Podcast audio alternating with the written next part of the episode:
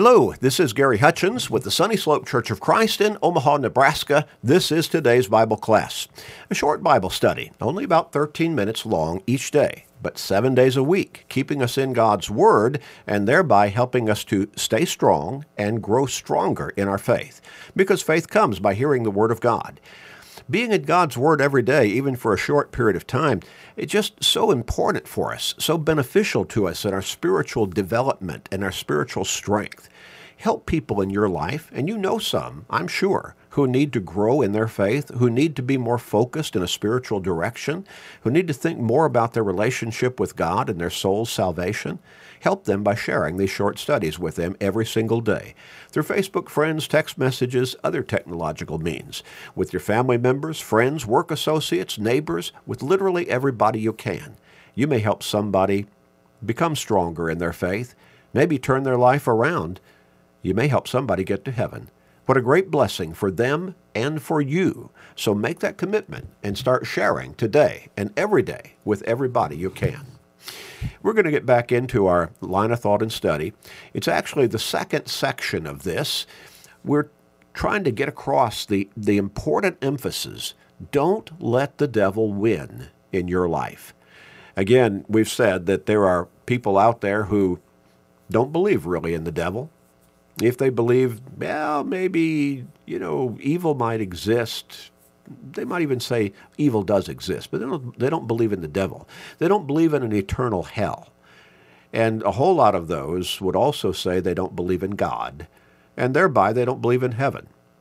Well, they're living a life that has no hope, that really, in reality, profoundly speaking, it has no hope because they're just living a physical life and going through a physical world and a physical existence that is has no hope, no ultimate destination for them except the grave and bodily decay.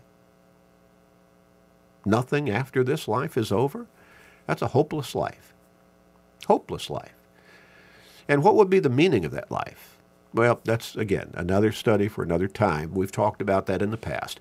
But the fact is that God created us in His image, Genesis chapter 1, verses uh, 26 and 27. And so He created us with a soul. So we have a spiritual being within our physical body, and that's eternal. Not the physical part, but the spiritual part. And so, because God created us in His image, He created us with an understanding, a realization of good and evil. Now, the other side of the ledger is the devil's out there too, and he's the author of evil. And so, anyone, I believe, pretty much anyone, would, would recognize there is evil in this world.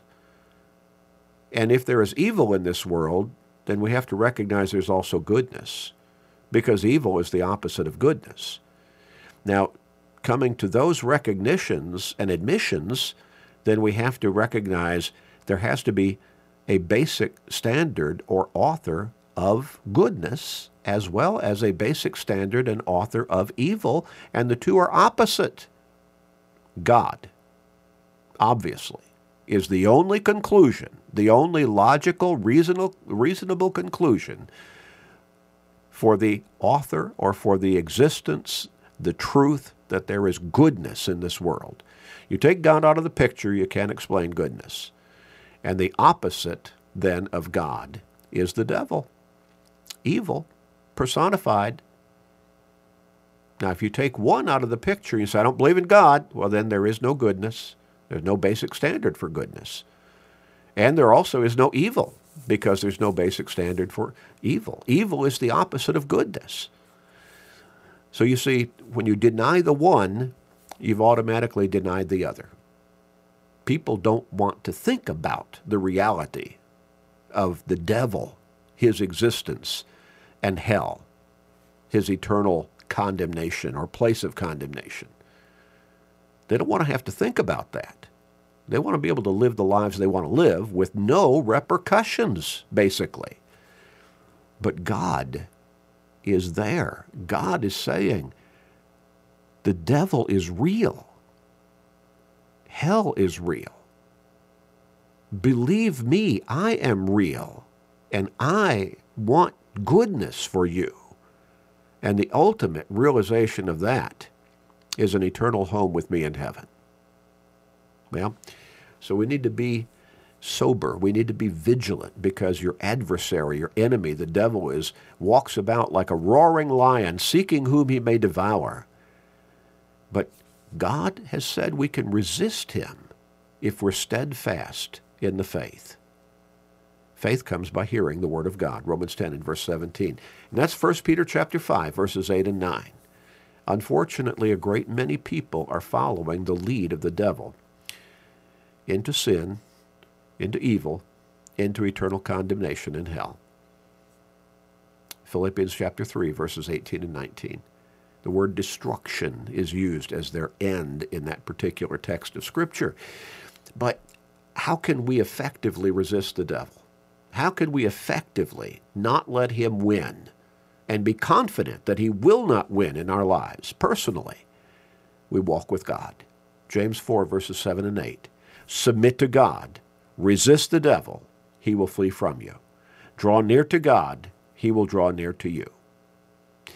Now, how do we do that? How do we walk with God? Well, first we have to come to Him through Jesus Christ. We have to repent of our sins. That's the ways of the devil. We have to turn away from the devil. That's repentance. A change of mind that leads to a change in action, behavior, lifestyle. And we need to confess our faith in Christ openly as our Savior and Lord and God's Son. And we need to be baptized into Him for the remission of our sins. Acts 2 and verse 38, Acts 22 and verse 16.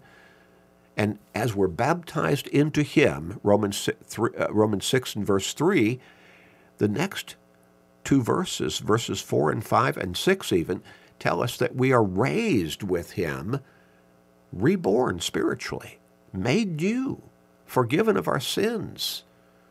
We have been given a do over. Well, but then that's just the beginning of the new life.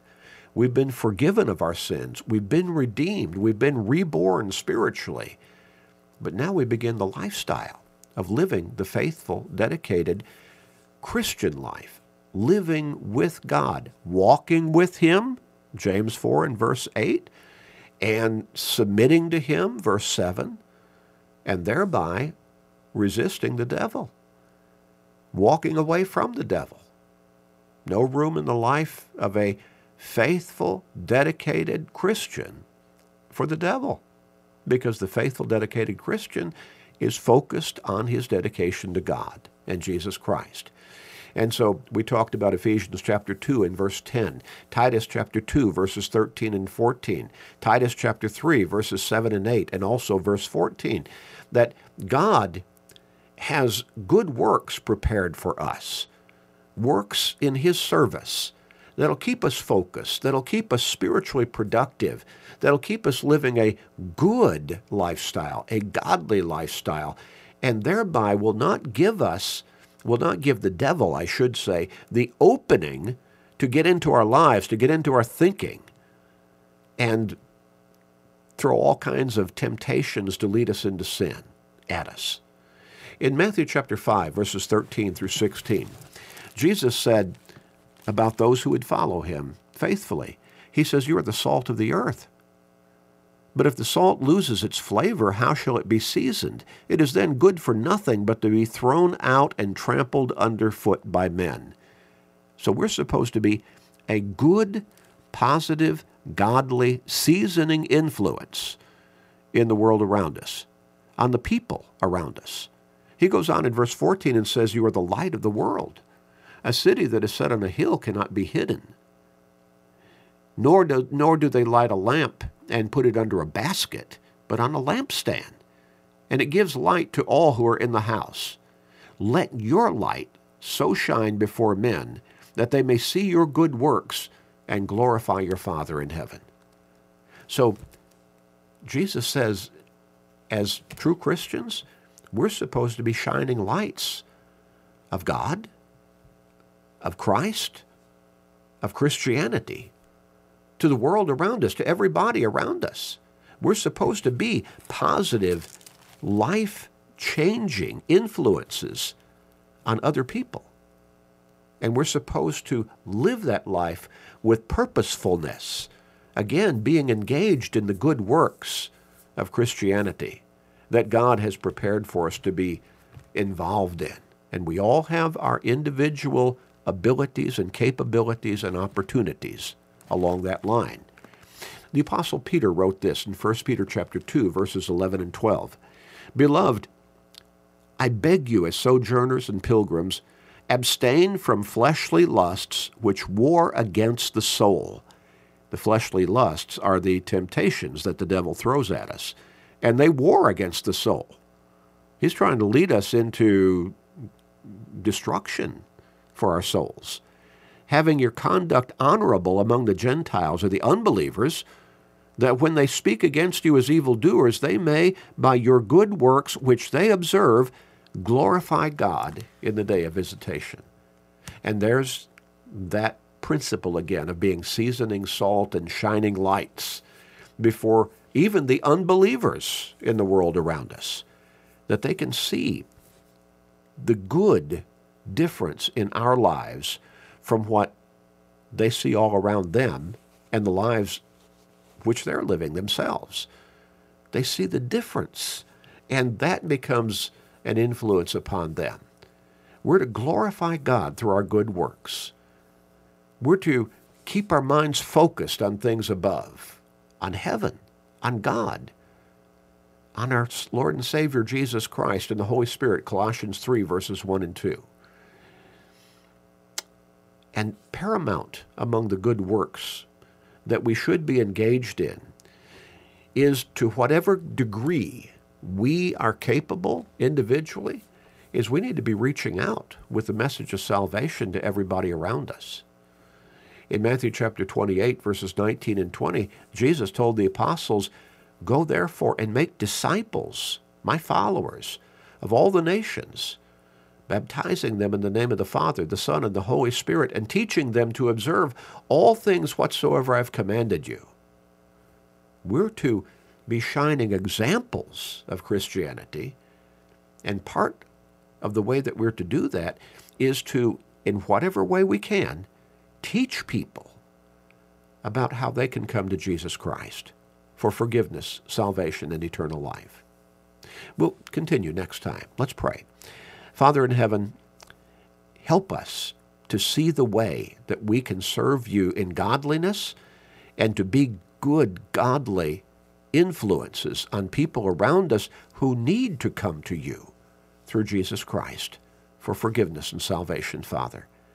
Help us to be those shining examples, that seasoning salt. Help us to help people see, not to our glory, but to your glory, to see the different way, the better way that they can live with the ultimate hope of eternal life with you in heaven. Please, Father, please forgive us as we fail you. In Jesus' name, amen.